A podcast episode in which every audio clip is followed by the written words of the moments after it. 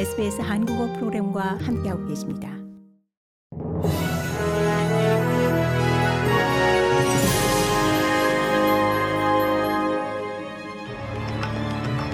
(2022년 12월 28일) 수요일 오전에 SBS 한국어 간추린 주요 뉴스입니다. 앤소니 알바니지 연방 총리가 의회 내 원주민 대표기구 신설을 위한 국민 투표 시기를 언급할 예정입니다. 알바니지 총리는 오늘 퀸즐랜드주 우드포드 포크 페스티벌에 참석해 이 내년 이맘때 국민 투표를 실시할 계획을 발표할 것으로 전해졌습니다. 의회 내 원주민 대표기구 신설은 국가 통합과 화합의 기회라고 재차 강조한 알바니지 총리는 페스티벌에서 호주 국민들에게 해당 국민 투표에 찬성표를 던질 것을 촉구할 것으로 보입니다.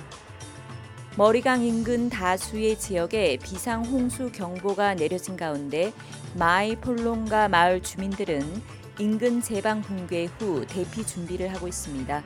이번 홍수 사태로 남호주주의 1,100여 개의 동네가 침수되거나 피해를 겪은 것으로 잠정 집계됐습니다. 남호주주 농가는 물론 관광 산업 역시 홍수로 큰 피해를 보고 있습니다. 비상 서비스 당국은 향후 2, 3주 동안 머리강 하류의 강수위가 정점에 도달할 것으로 경고했습니다. 이런 가운데 아들레이드 등 남호주 내륙 일부 지역은 어제 섭씨 40도를 넘는 등 2년 만에 최악의 폭염을 겪었습니다.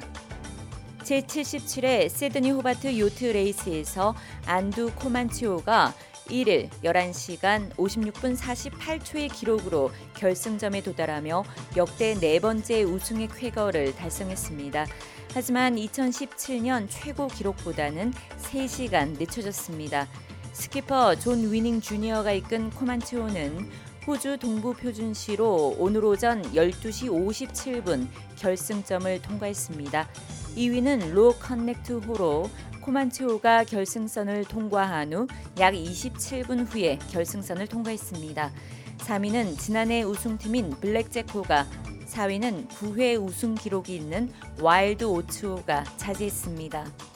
블라디미르 푸틴 러시아 대통령이 러시아산 원유 가격 상한제를 도입한 국가와 기업에 대해 석유 및 석유 제품 판매를 금지하는 대통령령에 서명했습니다.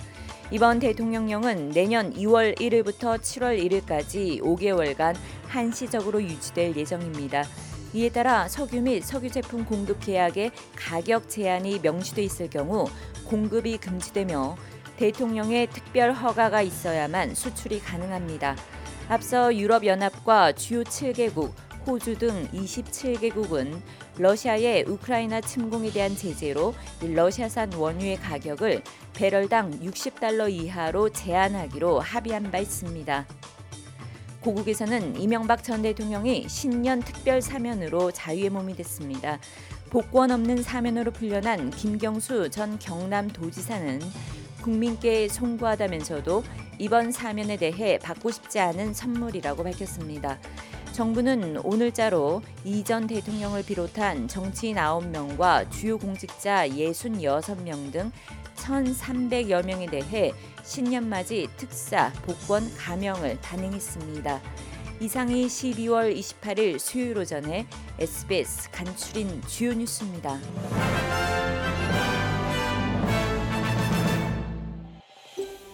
더 많은 이야기가 궁금하신가요? 애플 포드캐스트, 구글 포드캐스트, 스포티파이 또는 여러분의 포드캐스트를 통해 만나보세요.